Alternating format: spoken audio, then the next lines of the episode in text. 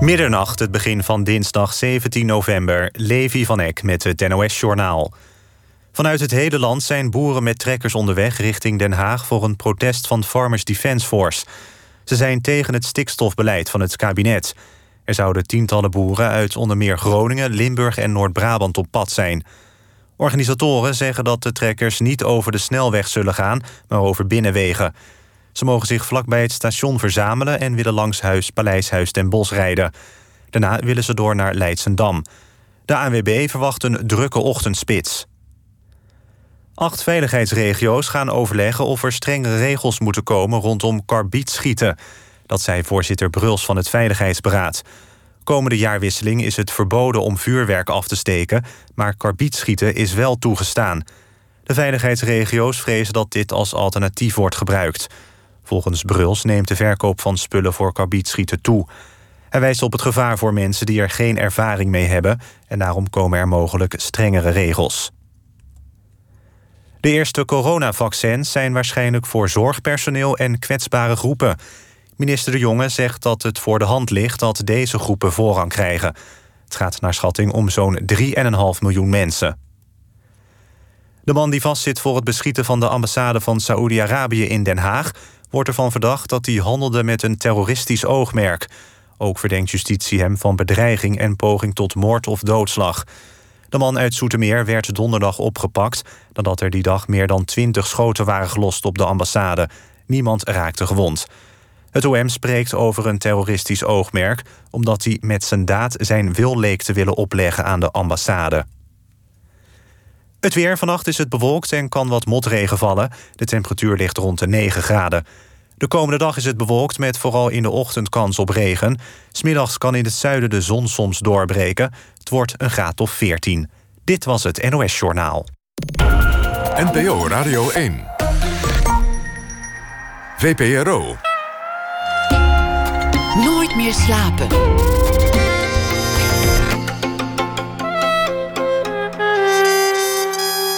Met Pieter van der Wielen. Goedenacht en welkom bij Nooit meer slapen. Een paar jaar geleden was daar ineens S10. Een nieuwe ster aan de hemel van het Nederlandstalige muziek. Er is meer vooruit te kijken dan terug te blikken. Want S10, haar echte naam is Stien, is nog relatief jong, net 20 geworden. Desalniettemin heeft ze al meerdere levens achter zich. Levens die ze doorbracht in inrichtingen, isoleercellen, voorzien van medicatie en therapie.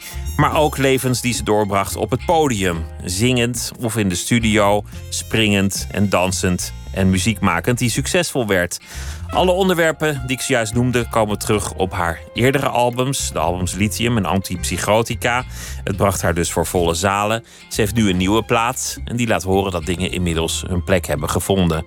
Het gaat beter. Het gaat niet vanzelf, maar het gaat wel makkelijker.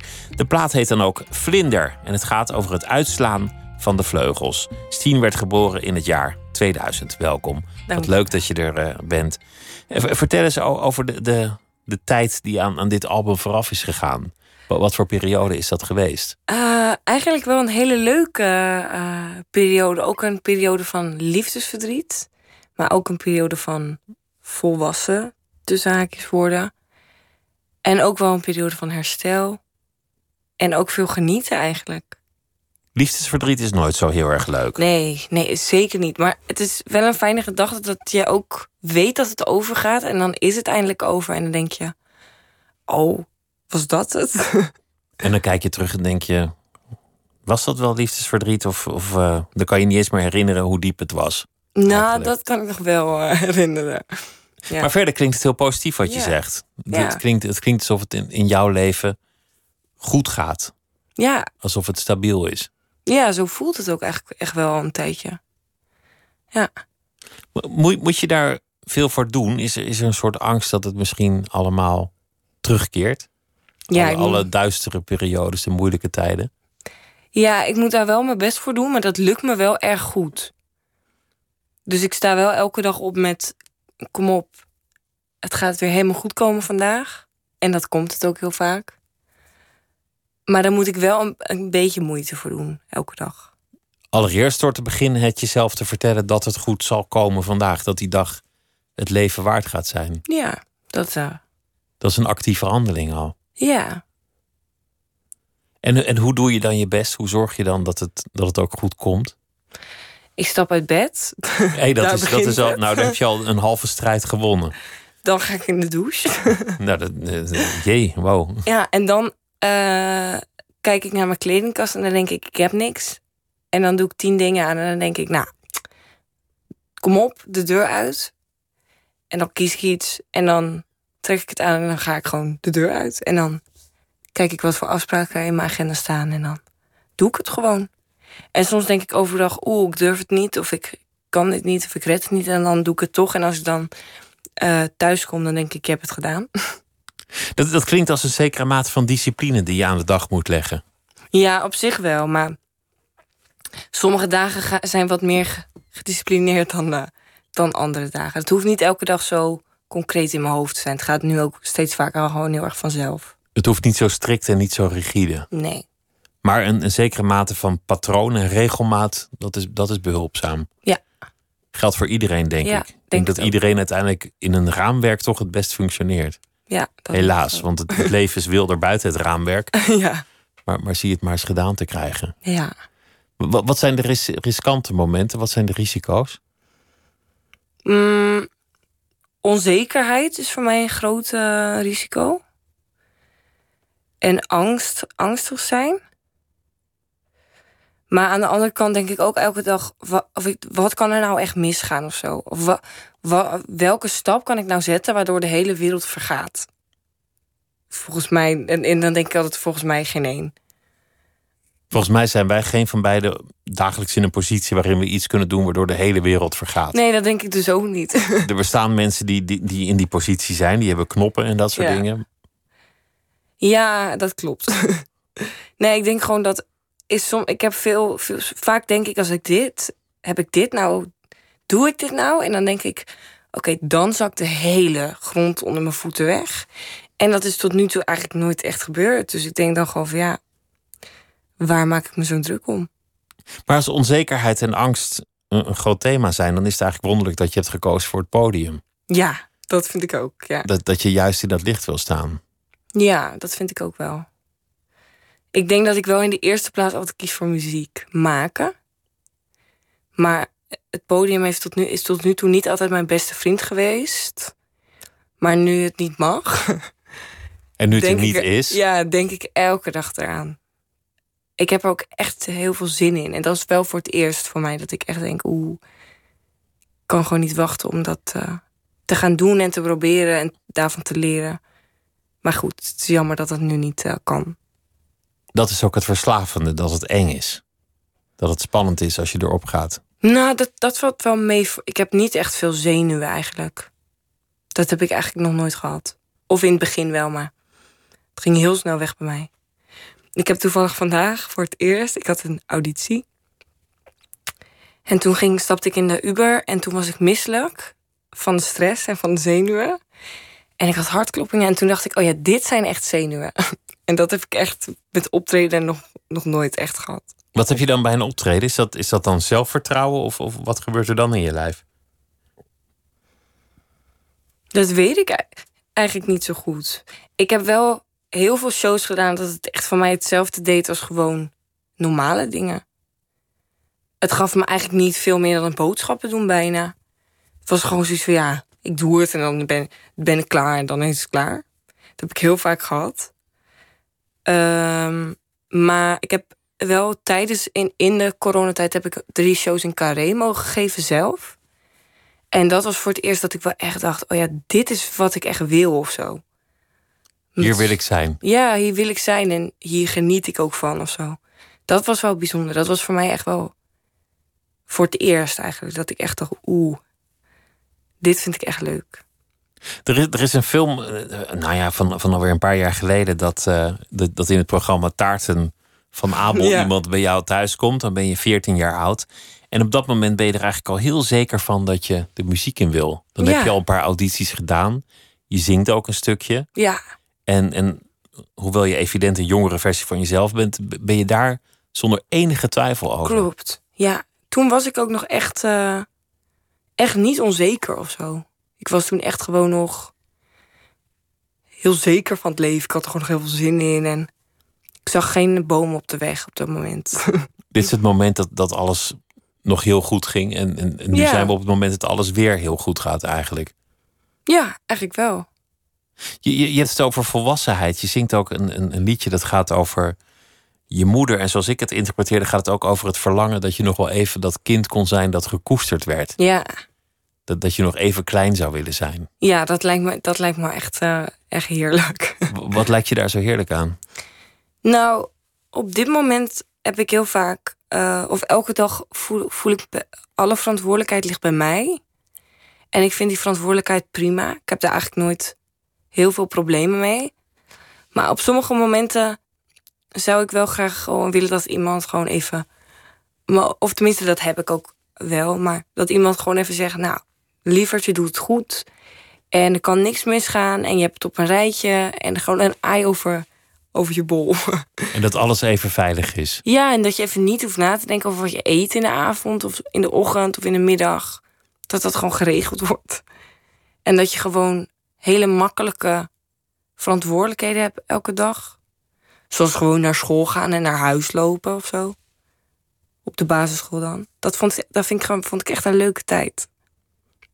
Iedereen heeft dat misschien wel Ja. eens. Het, het moment dat je eigenlijk gewoon weer eventjes... eh, nou ja, dat het, het leven weer in de eenvoud zou willen beleven. Maar, maar bij jou heb ik wel, wel eens het idee dat de wereld, zoals je, zoals je er ook af en toe over hebt, hebt gesproken en gezongen, in een iets sterkere mate over je heen komt. Ja. Dat, dat de wereld overweldigend is. Ja. Dat drukte of, of keuzes of dat soort dingen. Ja, dat die bij jou iets kunnen triggeren waardoor je in een soort stresstoestand komt. Ja. Hoe, hoe zou je dat zelf duiden? Eh, ik kan gewoon niet kiezen. Keuzes zijn ingewikkeld. Ja, en ik vind het gewoon. Ja, kijk, ik denk niet op een dagelijkse basis. Oh, wat komen de indrukken hard binnen? Of zo. Ik denk er echt nooit over na. Maar het komt wel allemaal binnen. Maar nu kan ik er wel vrij goed mee dealen. Maar ik kan gewoon nooit kiezen. Ik kan gewoon niet kiezen of ik. Of ik bijvoorbeeld zeker ben of onzeker. Kan ik niet uitkiezen. Ik kan niet kiezen welke. Wat ik eet of wat ik drink. Ik kan niet kiezen wat ik wil. Ik kan niet kiezen wat ik zie. Noem eens een voorbeeld dat, dat, je- dat je dan vastloopt. Hoe, hoe ik loop dat? standaard vast in de supermarkt. Omdat die zoveel assortiment hebben. Ja, ik kan niet kiezen wat ik moet, moet kopen. Ik weet dat gewoon niet. Ik kan, kan het gewoon nooit kiezen. Eh, dus meestal maak ik dan een keuze en is die keuze ook echt even voorlopig. Dus momenteel is dat eh, wi- witte, witte bolletjes, weet je wel, van die zachte. En die koop je dan elke dag, want dan weet je... Ja, nu heb ik dat een paar dagen, een paar dagen geleden ontdekt. En denk ik, oh, dit wordt echt mijn nieuwe. Ehm, maar verder, ja, ik vind gewoon de keuze dat zo overweldigend. Ik kan gewoon, ik weet gewoon niet wat ik, wat ik nodig heb. Ik weet gewoon niet wat ik wil. Dat is eigenlijk met de supermarkt is een heel goed metafoor voor heel veel andere, andere dingen. Ook voor wezenlijker dingen, voor grote Ja, dingen. ja. Du- Dus wie wil ik zijn? Ja, Wat voor persoon ben ik? ja, Betekent dat ook dat je je makkelijk aanpast aan wat er maar op je pad komt? ja, op zich wel. Ik ben wel makkelijk. Nou ja, dat weet ik eigenlijk niet trouwens. Ik kan me wel goed aanpassen aan situaties, maar ik, kan, ik weet wel altijd nog wie ik ben of zo. Of ik kan goed meegaan met dingen, maar ik kan ook heel goed weten wat ik wel of niet vind, of wat ik wel en niet bijvoorbeeld wil maken in muziek of zo. Daar ben je altijd heel zeker over, dat je muzikant bent en wat je wil maken. Ja. Daar, daar speelt dat ineens niet. Dat, dat is eigenlijk interessant. Dat klopt.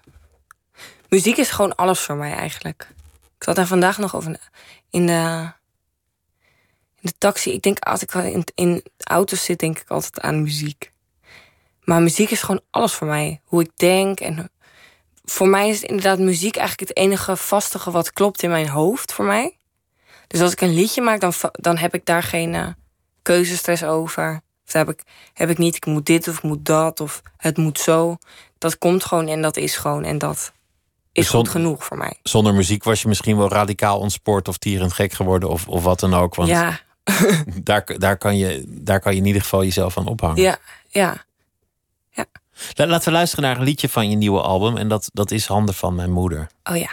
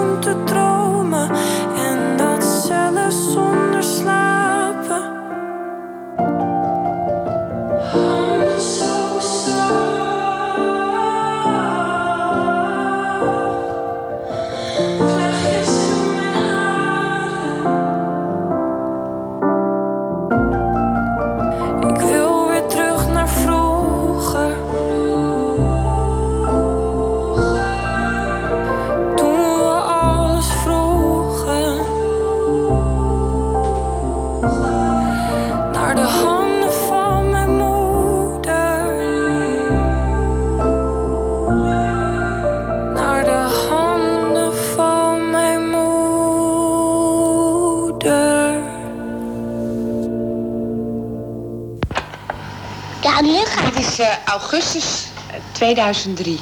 Ja, dat mag. Nu gaat hij. Nu gaat hij. En dat is muziek. Dat is muziek. 2003, drie jaar oud. En toen was er al muziek. S10 is hier en het eh, nummer heet De Handen van mijn moeder. En dat is van een nieuwe plaat, Vlinder.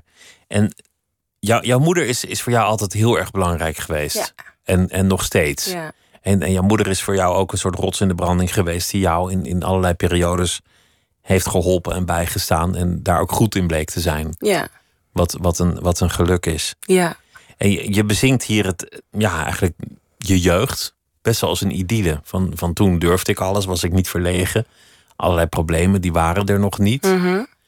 Maar daar hangt ook een soort dreiging in het liedje, omdat je daaraan hoort dat er op een gegeven moment dat allemaal wel ingewikkeld zou worden. Ja. Wat voor een deel volwassenheid heet. Dan worden dingen ingewikkeld. Mhm. Maar, maar voor een deel is in, in jouw geval ook heel veel moeilijk geworden. Ja. In, in, het, in het interview in, in eh, Taart van Abel, als, als er iemand vrolijk een taart bij je kon bakken, dan zie je eigenlijk al dat, dat in, in jouw jeugd best wel veel dingen rommelig waren. Ja. Op dat moment waren dingen vooral heel rommelig. Want dat was heel rommelig. het was maar net- daarvoor net was precies- dat niet. Ja, maar daarvoor... Toen was je veertien ongeveer. Nee, ik was wel wat jonger. Het is denk ik een jaar of anderhalf jaar later pas uitgezonden. Ik weet niet precies hoe oud ik was. Maar toen was het echt even, even chaos. Ik had ook eigenlijk een heel... Dat weten eigenlijk niet zoveel mensen. Maar ik had, ik had een verhaal opgestuurd naar Taart van Abel. Om een taart te bakken voor mijn moeder.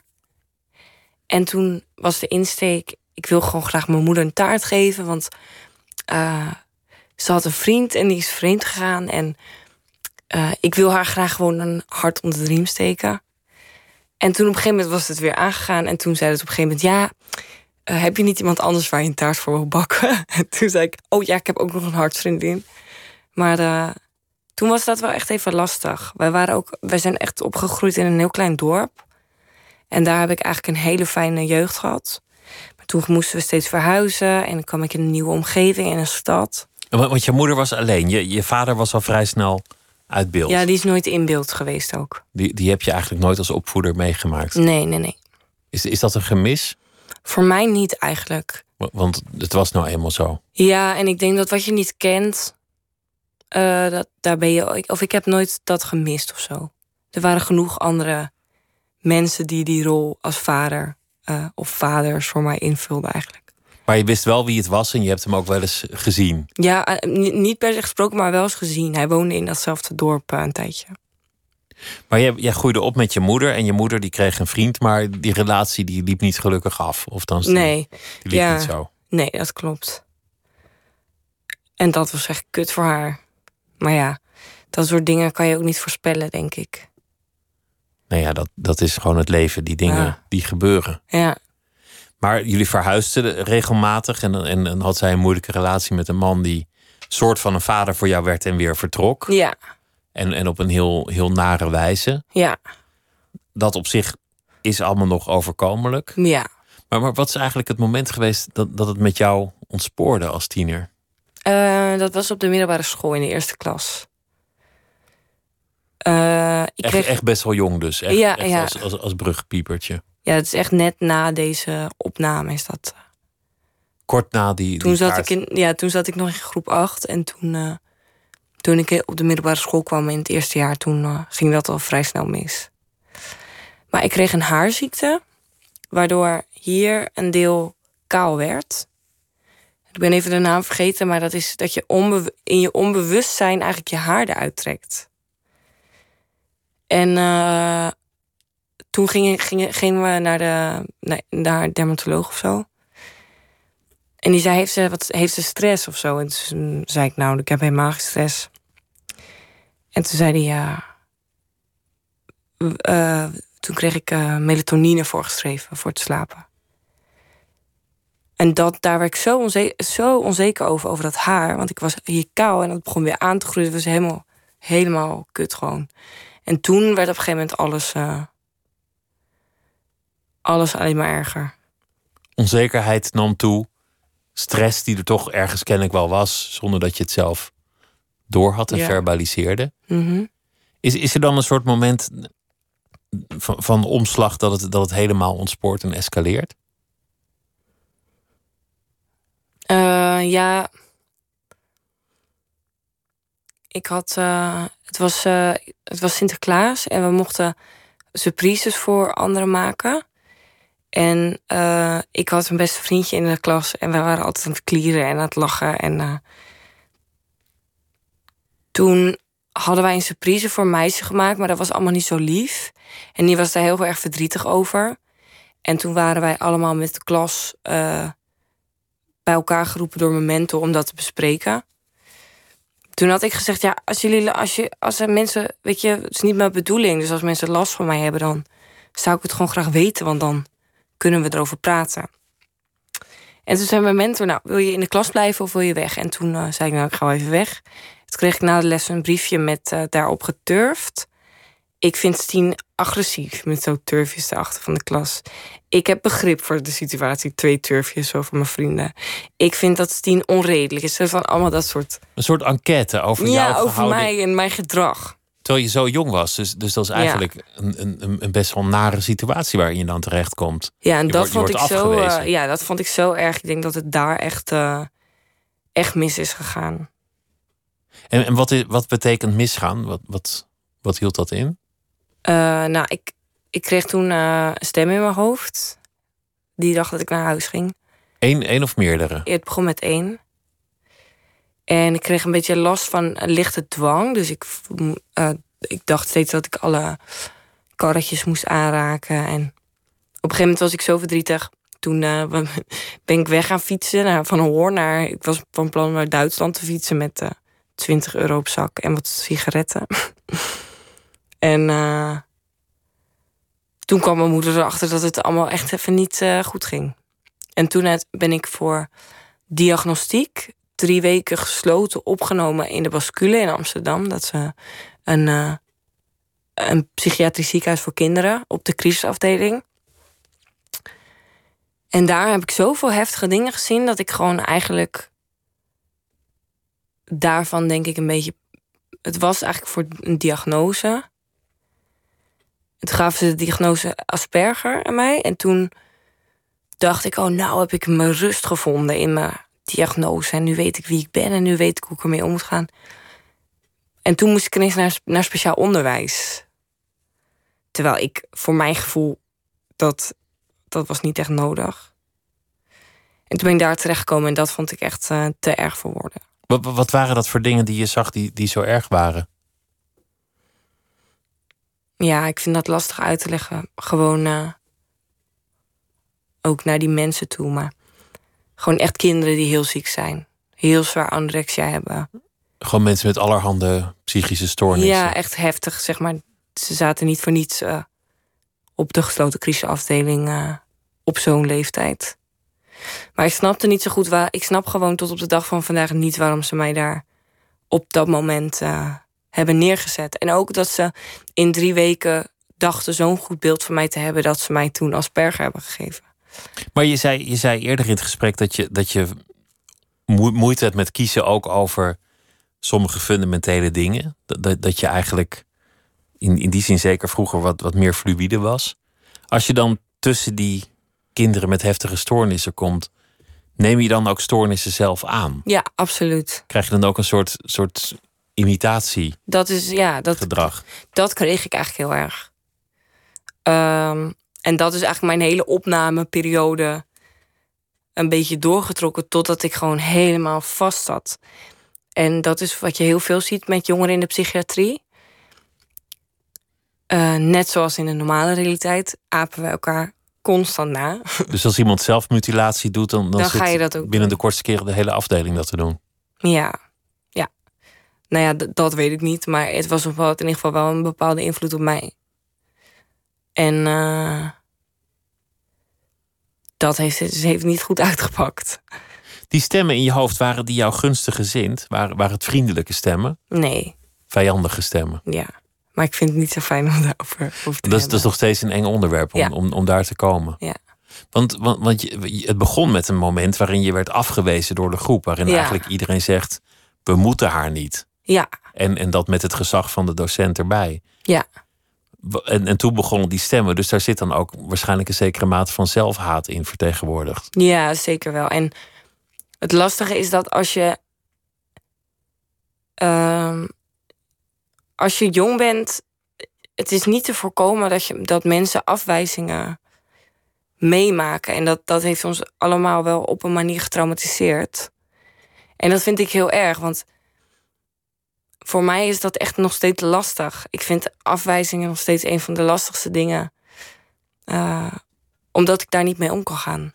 Als iemand zegt, ik heb die nieuwe plaat van, van, van Estine gehoord. Ik vond het echt helemaal niks. Want mensen zeggen ja, dat met soort mijn plaat is dat eigenlijk niet zo. Kijk, de met zo'n plaat ruimte. is gewoon, ja, dat is, ik heb hem gemaakt, ik vind hem vet. Als je hem, als je hem wack of slecht vindt, ja, dat is, dat is een mening. Dat vind ik niet erg. Maar het ik moet vind- dichter bij je staan, dat ja, wel. Ja, ja.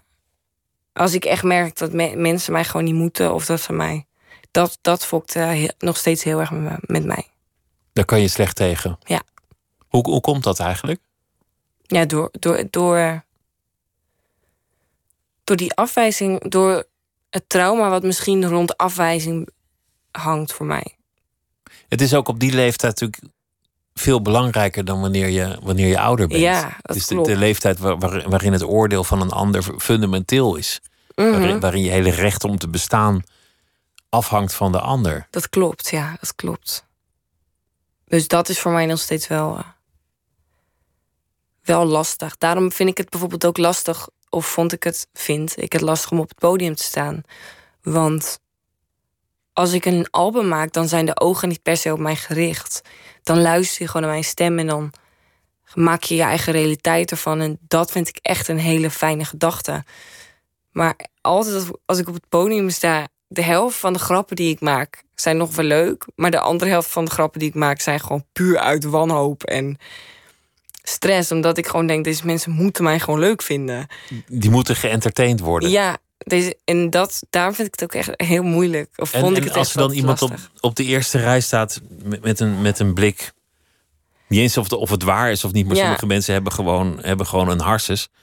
En, en die staat te kijken van. huh, Ja, vind- dat vind ik niks. verschrikkelijk. Dat vind ik echt moeilijk. Dat trek je aan. Als je ja, dan ziet. moet ik echt helemaal. Dan gaat, dan gaat mijn. he- ik dwaal ook heel erg af dan. Dan ga ik helemaal.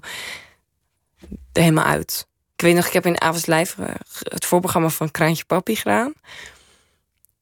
En toen zei iemand ergens, riep keihard...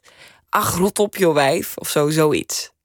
En ik kan, het enige wat ik me van die hele show kan herinneren... is dat die guy dat tegen mij zei. Het verder een groot succes was en iedereen het mooi dat, vond. dat weet ik gewoon niet. Dat is niet eens binnengekomen. Nee, nee, nee. Nee, dat vond ik echt... eh, ja, dat is echt niet leuk. Maar ja, aan de andere kant staat het natuurlijk ook nergens op. Want wie ben ik verschuldigd om leuk te zijn? Toch? En wie, wie bepaalt wat leuk is en wat Ja. niet leuk is. En de een vindt je leuk en de ander niet. Ja, precies. Maar toch is het echt voor mij eh, lastig. Dat, dat zelfbeeld. Ja. Hoe, hoe ver is jouw zelfhaat gegaan? Want, want, want er- er er- er zijn mensen die, die, nou ja, die, die zelfs een eind aan hun leven maken. Uit, uit zelfhaat bijvoorbeeld. Ja, ik vind het nu, ik merk dat ik het de laatste tijd wat lastig vind om het over te hebben. Omdat ik op dit moment echt best wel positief in het leven sta. Dus als je daar komt, dan, dan is dat Ja, bijna, dus dat bijna voel- eng voor je. Ja, want ik, ik, ik merk gewoon dat, het, dat die negatieve dingen uit mijn verleden niet iets. Dat is gewoon niet iets wat op dit moment speelt. Dus voor mij is steeds, als ik het steeds over heb, denk, ik eraan. Maar dat, dat is op zich wel ver gegaan. Dat is wel eh, te ver gegaan. Gevaarlijk geweest, echt. Ja. Hoe, hoe kom je daar uit? Hoe, hoe, hoe lukt dat eigenlijk om, om daaraan te ontsnappen? Ehm, nou, ik, eh, ik moest een eindexamen halen van mijn middelbare school.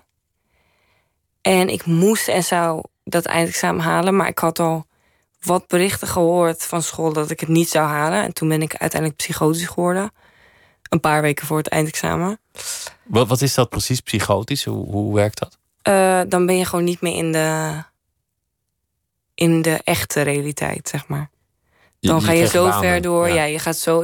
Je begint zo in je eigen wereld te leven dat niks daarbuiten eigenlijk er nog toe doet. Behalve dingen die voor mij bijvoorbeeld tegen me waren. Of je bent totaal los van de realiteit, zeg maar. Niks. Deze kleur blauw is, is, is tegen mij. De- deze kleur rood probeert mij iets te vertellen. Dus dat is gewoon heel, heel intens. Dat lijkt me niet bevorderlijk voor het eindexamen. Nee, dat, nee, Om- dat om het was het ook niet. Nee. En eh, op een gegeven moment was ik dan gedwongen opgenomen in de bascule. En op een gegeven moment toen... eh, nou, er komt een rechter en die gaat het allemaal bepalen. En toen ja, ik dacht van, dit slaat helemaal nergens op. Alleen toen kwam de- directrice van mijn school... Of, ik weet niet precies wat de directrice was... maar kwam een vrouw van mijn school met tekenspullen en schilderspullen en allemaal. En ze zei, je moet je tekenexamen nog maken. Dus toen kreeg ik een ruimte daar. En toen moesten ze mij helemaal in de gaten houden of ik niet zou smokkelen. En toen mocht ik daar mijn tekenexamen doen. En toen kwam ik wel weer een beetje bij zinnen. En toen eh, dacht ik, shit, ik moet over drie weken een eindexamen maken. Ik moet gewoon nu aan de bak. En toen kwam ik eigenlijk heel- vrij snel weer in de realiteit. En toen ben ik wekenlang elke dag gaan leren. Toen heb ik mijn eindexamens gemaakt. Het is bijna alsof die docent jou een, een soort spreekwoordelijk touw Ja. toewierp. Een, een, een, een handreiking de realiteit in. Ja. Een soort reddingskabel. Ja. En eh, toen ging ik op vakantie naar Ibiza in mijn eentje. In afwachting van eh, of ik geslagen was of niet. En toen ging ik daar een beetje leren te stoppen met onzeker zijn in mijn eentje. Hoe doe je dat? Ibiza. Oh, ik ging bijvoorbeeld. eh, dit is een van mijn betere verhalen. Oké. ik ging op mijn zeventiende alleen naar Ibiza. En toen ging ik een. Nou ja, bijvoorbeeld. Kijk, ik vind het heel moeilijk om.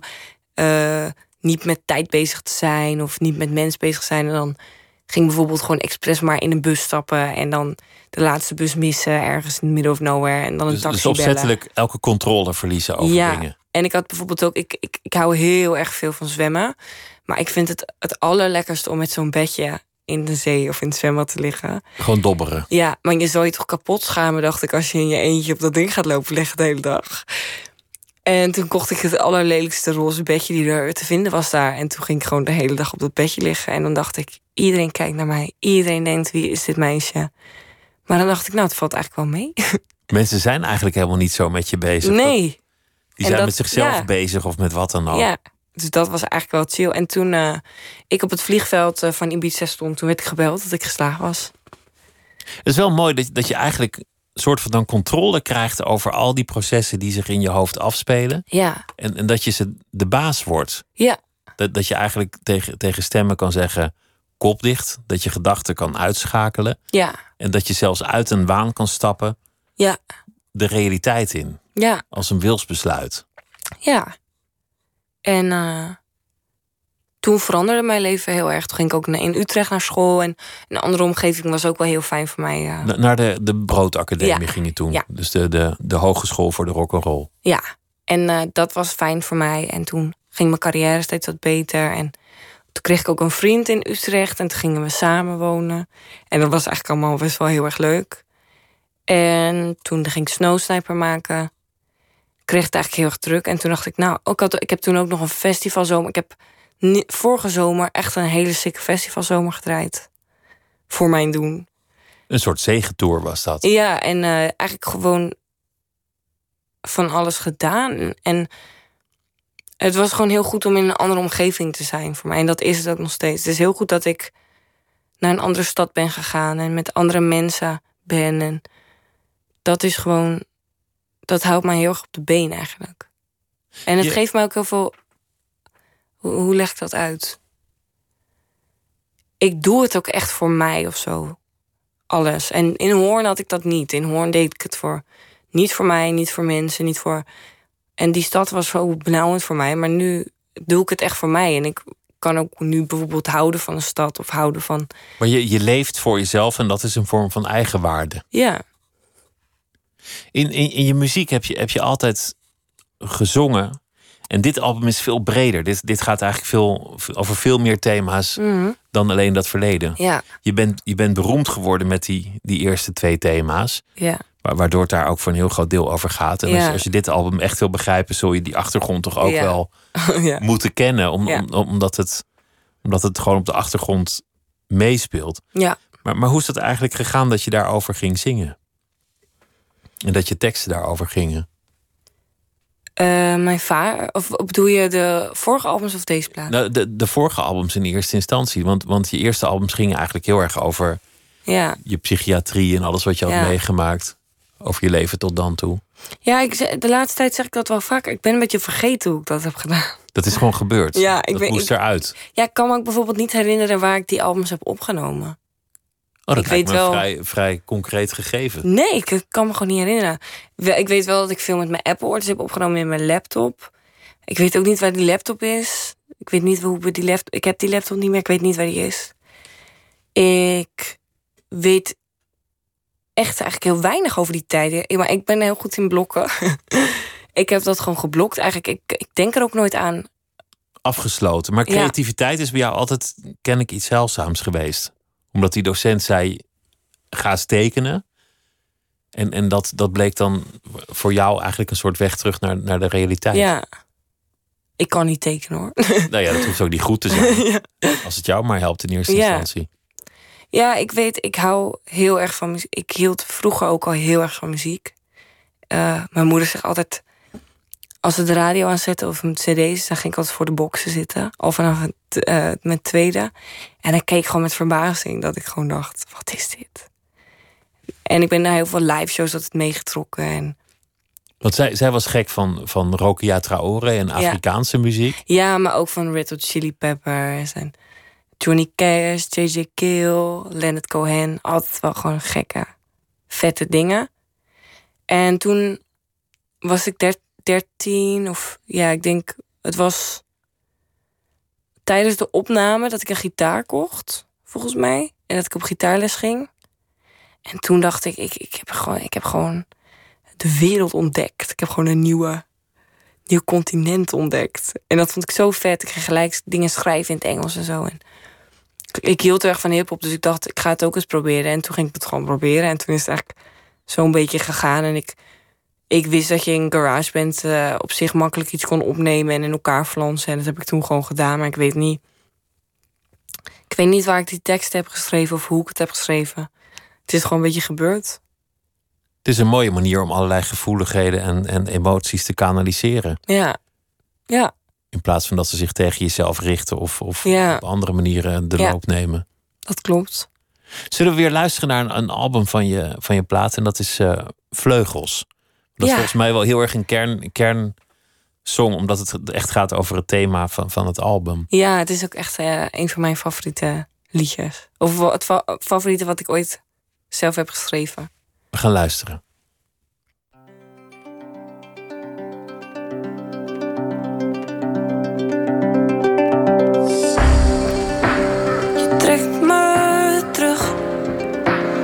Touw mijn rug.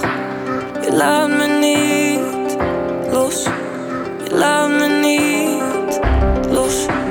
Kijk maar naar de grond. Oogcontact is geen optie. Ze weten van waar jij komt. Ze weten jij wordt toch niets. Waarom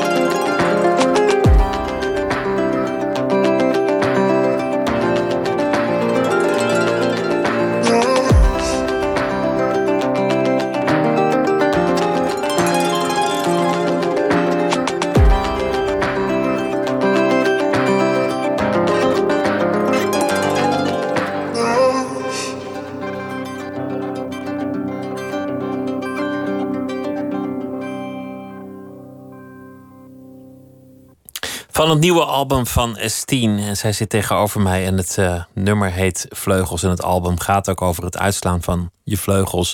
Het uh, in bloei staan in je leven. Vlinder heet uh, de plaat. We, we, hebben het gehad over jouw geschiedenis, die, die, waar je al veel over hebt gezongen als, als tiener. Met, met, met alle psychiatrische ziektegeschiedenissen die, die daarbij hoorden en de duistere periodes. En je zei van ja, het is, het is moeilijk om erover te praten, omdat het, het bijna voelt als iets wat van me afstaat. En een soort Mhm. duisternis die, die misschien ergens nog wel aanwezig is. Bijna angstig om er weer over te praten. Omdat je zo blij bent dat het voorbij is en dat je nu bent waar je bent. En daar begonnen we het gesprek ook. Dat het eigenlijk ondanks liefdesverdriet een, een heel goede periode voor je is geweest sinds, het- sinds het vorige album. Ja, Al zei je ook, ik heb wel een soort van discipline nodig. Ik moet mijn keuzes beperken, mijn impulsen beperken. ja, Mezelf wel in, in het gareel houden. ja, En uiteindelijk gaat jouw leven voor een heel groot deel over, over muziek. ja, En je zei, ik- ik leef nu voor mezelf. Als een soort uiting van zelfwaarde. Ja. En dat is iets wat ik voorheen niet deed. Ik was altijd bezig met anderen, wat ze vonden. En de, en de vraag of ik er wel of niet mag zijn, et cetera. mhm. Je, je- je bent toch nog wel bezig op een andere manier met, met wat je hebt meegemaakt. Namelijk dat, dat, dat je veel spreekt en, en ook veel, veel nou ja, furie kent over, over de, de zorginstellingen. En wat je hebt meegemaakt. Mhm. En, en dat je eigenlijk, zo lijkt het wel, het idealisme hebt om daar iets aan te veranderen. Ja, ja. Ik zou het wel graag anders zien. Ik vind het alleen ook momenteel lastig om dat aan te vechten. Om, omdat jij die strijd zou moeten vo- voeren. Ja, terwijl je ik- zo blij bent dat je er weg bent. ja, precies. En ik merk ook dat ik het een lastige positie vind dat mensen mij zien als een soort boegbeeld van Dat je bijna een soort. Ja, want dat is gewoon op dit moment helemaal geen deel meer van mijn leven. Maar eh, ik denk dat er zo, gewoon sowieso op psychiatrie en ook jeugdzorgvlak gewoon nog heel veel anders kan. En ik weet ook zeker dat het in de toekomst e- ook echt beter wordt. Want Want jij hebt, jij hebt veel dingen misgegaan die niet goed zijn gegaan. ja, ja, Die, die jouw leed hebben eh, ja, veroorzaakt. Ja. En, en je zou graag zien dat het verandert. ja, Alleen de vraag is, moet jij degene zijn die die kaart trekt? ja. Ik denk, ik denk het niet. Liever niet. Maar ik kan er wel. Ik vind het wel oké om over te praten als het maar niet te, te persoonlijk meer is of zo. Niet meer echt letterlijk over, over alle dingen die jij Nee. meemaakte en, en de diagnoses die je kreeg Ja. en de, de dwang. Want, want daar gaat het eigenlijk over, om, over, over onvrijheid versus vrijheid. Opgesloten zitten, et Ja, cetera. ja, en ik denk gewoon dat er in de aankomende tien jaar meer ehm, gehoor komt voor, of tenminste, dat pubers meer pubers mogen zijn of zo. Ik denk dat op dit moment wat, wat heel erg fout gaat in mijn ogen in dit soort instellingen is dat als je puber bent, dan ben je gewoon niet toerekeningsvatbaar. Er zijn zoveel dingen in je hoofd die misgaan. Per definitie niet. Ook al heb je geen Nee, enkele vind ik, gewoon, vind, ik gewoon, vind ik gewoon, dat vind ik gewoon, dat vind ik gewoon echt. En ik denk dat als daar weer wat meer ruimte voor komt en als er wat meer liefde komt in schoolsystemen en wat meer liefde komt in dit soort psychiatriesystemen, dat er al veel anders kan. Ik denk dat er ook sowieso in de aankomende tien jaar in het onderwijs heel veel gaat veranderen. Ik denk dat er veel meer gehandeld moet worden vanuit wat goed dat jij dit doet, in plaats van alles wat misgaat meteen afstraffen en buiten de maatschappij plaatsen. Want dat is wat er met mij is gebeurd. Een soort systeem van straf en vernedering. Ja, en dat, dat is echt heel erg gaande nog steeds elke dag. Maar ook onder leerlingen mensen. zelf. Wat, wat ik mij herinner, en dat is alweer een heel andere tijd, is, is dat de middelbare school ook een hardvochtige omgeving was. Absoluut. Dat, dat mensen allemaal op hun eigen manier hun best deden om niet over de rand te vallen, om buiten de groep Ja, geplaatst te worden. absoluut. Dat klopt. Maar ik denk dat, eh, dat daar ook volwassenen een, een deel aan meedoen. Dat denk ik echt. Ik was vandaag toevallig een tweet van iemand, een leraar, en die eh, ging lesgeven aan VMBO B2. En hij was al allemaal gewaarschuwd door alle leraren. Oh, je hebt deze jongen in de klas. Oh, het wordt, wordt verschrikkelijk. Oh, ik zet je maar schrap. En eh, die leraar was super zenuwachtig voor zijn eerste les. En eh, de, de jongen kwam binnen en eh, ze zeiden hoi tegen elkaar. En ze schenen uit dezelfde wijk te komen, of ze dezelfde wijk zijn opgegroeid. En ehm, de twee kregen heel veel waardering en respect voor elkaar. En in die klas was, was die jongen veilig. En volwassenen creëren ook dat beeld voor kinderen. En dat is ook verschrikkelijk. Want als deze leraar hierin mee was gegaan in deze straftechniek en in, deze, in dat vooroordelen van een jongetje van misschien 14 jaar oud of 13 jaar oud, dan was er weer iemand die niet in hem geloofde. En dat is wat eigenlijk met heel veel leerlingen gebeurt. En dat vind ik, dat, dat maakt je ook wel een beetje. Dan ga je ook trappen. Als je niet gehoord wordt, als je niet, je, je niet gezien voelt, dan ga je ook gewoon dingen doen waardoor je je misschien wel wordt gehoord of waardoor je misschien wel gezien wordt. En het is dat vaak is heel negatief. Het gaat over de dingen die je niet goed doet, de dingen die je niet weet, de dingen die je nog anders moet doen. Ja, en ik denk dat daar echt in de aankomende jaren. En daar wil ik wel graag voor de barricade op gaan. Heb je het idee dat, dat want, want jij krijgt ongetwijfeld heel veel reactie op, jou, op jouw muziek. Heb je het idee dat het veel ja, teweeg brengt? Veel herkenning oproept bij mensen of, of mensen aanspreekt in hun eigen ervaringen? Ja, dat, dat denk ik op zich wel. Maar het goede, het, het, het, het mooie van uh, muziek maken is wat ik opschrijf en wat ik maak, dat is mijn realiteit. Ik weet precies dat elk woord wat ik zeg en elk woord wat ik opschrijf, weet ik precies waar dat over gaat en precies waar het afspeelt. Maar als jij het luistert, heb jij een hele andere realiteit daarbij. En dat is. En die is ook goed. Ja, en dat vind ik, vind ik echt mooi aan. Want je kan je herkennen of je kan je niet herkennen. Maar als het je raakt, dan ga je ermee aan de haal. En dat vind ik, vind ik, echt, dat vind ik echt mooi. Dus ik snap dat veel mensen zich erin kunnen herkennen, omdat ze misschien hun eigen realiteit zien of zo. En dat vind ik echt, uh, vind ik echt vet. Het hoeft niet te letterlijk te zijn in die zin. Nee. Het, het ontstaat in het hoofd van degene die het hoort. Ja. Maar, maar veel van de dingen waar je over zingt en hebt gezongen, die, die zijn in bepaald opzicht taboe.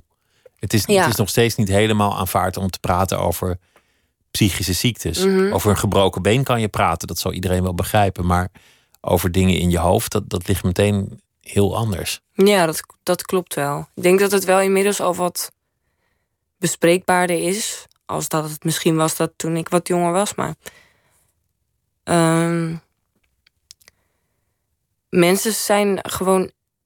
Veel mensen zijn misschien wat kortzichtig daarin. Of die kennen het niet, of die in het eng. Ja, precies. En dat is ook. Als je daar niemand schade mee. Als je daar geen schade mee. Uh, zeg je dat? aanbrengt. Dan is daar op zich niks mis mee. Maar het is niet leuk als echt. Je, als niemand het begrijpt. Dat is echt. Uh... Maar ik denk dat het echt wel een minder groot taboe is hoor. Ik heb niet. Of toen wel, maar nu heb ik nooit. Zeg maar ik heb niet het gevoel dat iedereen me nu gek vindt of zo als ik het over heb. Of dat iedereen denkt, oeh, wie is zij? Dat heb ik. Dat heb, zo heb je dat niet ervaren, zo voel je dat niet. Nee, nee. En je, je hebt ook op, op podia gestaan waar, waar je werd toegejuicht als je erover vertelde. Ja. En, en, je, en je maakte er ook wel schappen over. En dan, ja, ja dat, dat viel eigenlijk heel, heel makkelijk. Ja. tijdens die optredens. Ja. Dat, dat is eigenlijk ook wel leuk. Los van, van die ene man die, die iets naars roept op de, op de voorste rij. Als je in het voorprogramma van Kraantje Papi staat is, is het publiek heel, heel aardig juist. Het is een heel, heel zachte en empathische omgeving. Ja, klopt, klopt. Van, wat ik heb gezien is, zijn ze op zo'n festival juist heel erg betrokken en, en, blij dat jij, dat jij slaagt ja, in wat dat je klopt. doet. Dat is ook wel echt bijzonder om te zien hoor. Als je dat voelt, dat is echt, uh, dat is echt leuk. Dat het, dat het een warme omgeving is. Ja. Wat, wat, wat, wat is eigenlijk jouw blik op de toekomst? In, in hoeverre heb je die op dit moment? Een soort soort plan van waar je naartoe wil met je, met je muziek en je carrière en, en, en wat het allemaal moet worden? Nou, ik heb eigenlijk wel altijd, of ik heb op dit moment best wel een sterk toekomstplan. En ik wil eigenlijk heel graag kinderen. Dus ik hoop gewoon dat ik uh, voorlopig dit kan blijven doen. Precies wat ik nu doe. Dus dat is whatever the fuck ik wil. Ja. en uh, dat ik gewoon iets moois kan opbouwen voor mijn kinderen eigenlijk. En dat ik hun gewoon het leukste, muzikaalste, gekste soort jeugd kan geven die ze maar willen. En voor mij is het gewoon belangrijk, kijk, zolang ik gewoon geen druk voel en zolang ik gewoon weet, oké, ik doe gewoon wat ik wil, dan uh, moet het met muziek wel goed komen. Zodat jij gewoon die vrijheid ervaart. Ja, ja, dat is voor mij echt het belangrijkste. En dat voel ik nu heel erg. En dat geeft me ook een heel goed gevoel met deze plaat. Kijk, Sim Veen heeft wel de creative en uh, executive production gedaan. Maar ik voel me heel erg vrij in alles wat ik maak. En dat is eigenlijk voor mij het allerbelangrijkste. Want een groot deel komt tot stand dat jij gewoon thuis met dopjes in achter een computer of, of, een, of een keyboard Mhm. gewoon, gewoon lekker bezig bent. Ja. Gewoon, gewoon aan het werk. Dus in, in een heel kleine omgeving eigenlijk. Ja. En dan, en dan ja, in, een, in een totale vrijheid. Ja. En hoe vind je dan het moment, want dat is het moment waar we nu eigenlijk staan, dat, dat het de wereld in gaat? ja, dat vind ik wel sp- spannend. Of ik vond het heel spannend, maar ik heb echt eigenlijk alleen maar hele goede reacties gehad. En hele mooie reacties. En heel ontroerend. En het is een beetje gek als je zo'n heel jaar werkt met heel veel mensen en heel veel, echt veel werk heb ik dit keer erin gestoken, heb ik nog nooit gedaan. dat het dan ineens een product is wat je op kan zoeken op het internet en dat het dan er is en dat dan iedereen naar kan luisteren. Dat vind ik nog een beetje gek. Ik was het even vergeten hoe dat ging. Eh, maar ik, ja, ik ben wel heel blij dat het uit is. Ik wilde het ook heel graag nu uitbrengen. Ondanks de COVID, want veel Ja. mensen stellen hun releases uit, maar jij, maar jij dacht, laat ik het juist nu doen. Ja, ja, ja. Ik vind het heel erg leuk. Het is ook, we hadden het er net over, ik vind het, het is nog heel nieuw voor mij. Je het hoort hele het album- zelf vers. Ja, het is echt alsof ik het gisteren heb gemaakt, elk liedje. Het is echt gewoon nog, alle liedjes kan ik nog heel vaak horen en denken, oh ja, echt vet dat we dit hebben gemaakt. Die staat er ook op. We gaan er nog eentje luisteren en dat, dat liedje heet eh, Maria. Oh ja.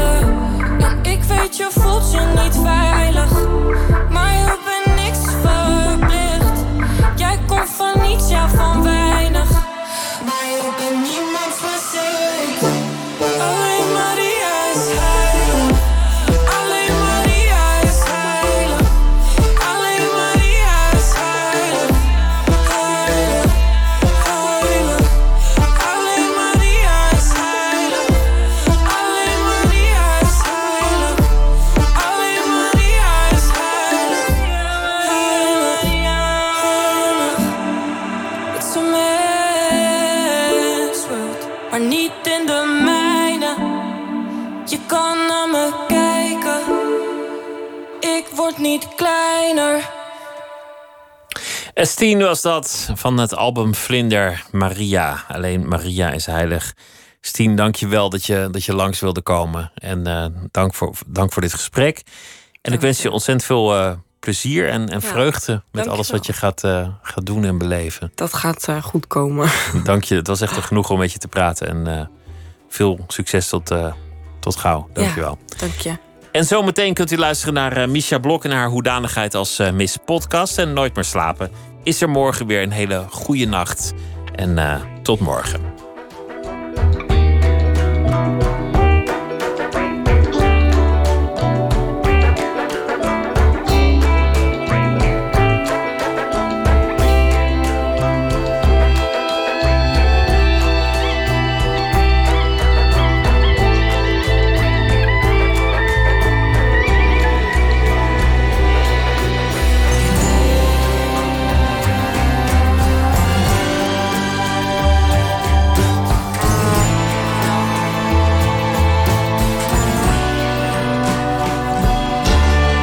Radio 1.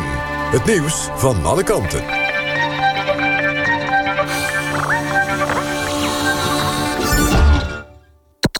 NPO Radio 1.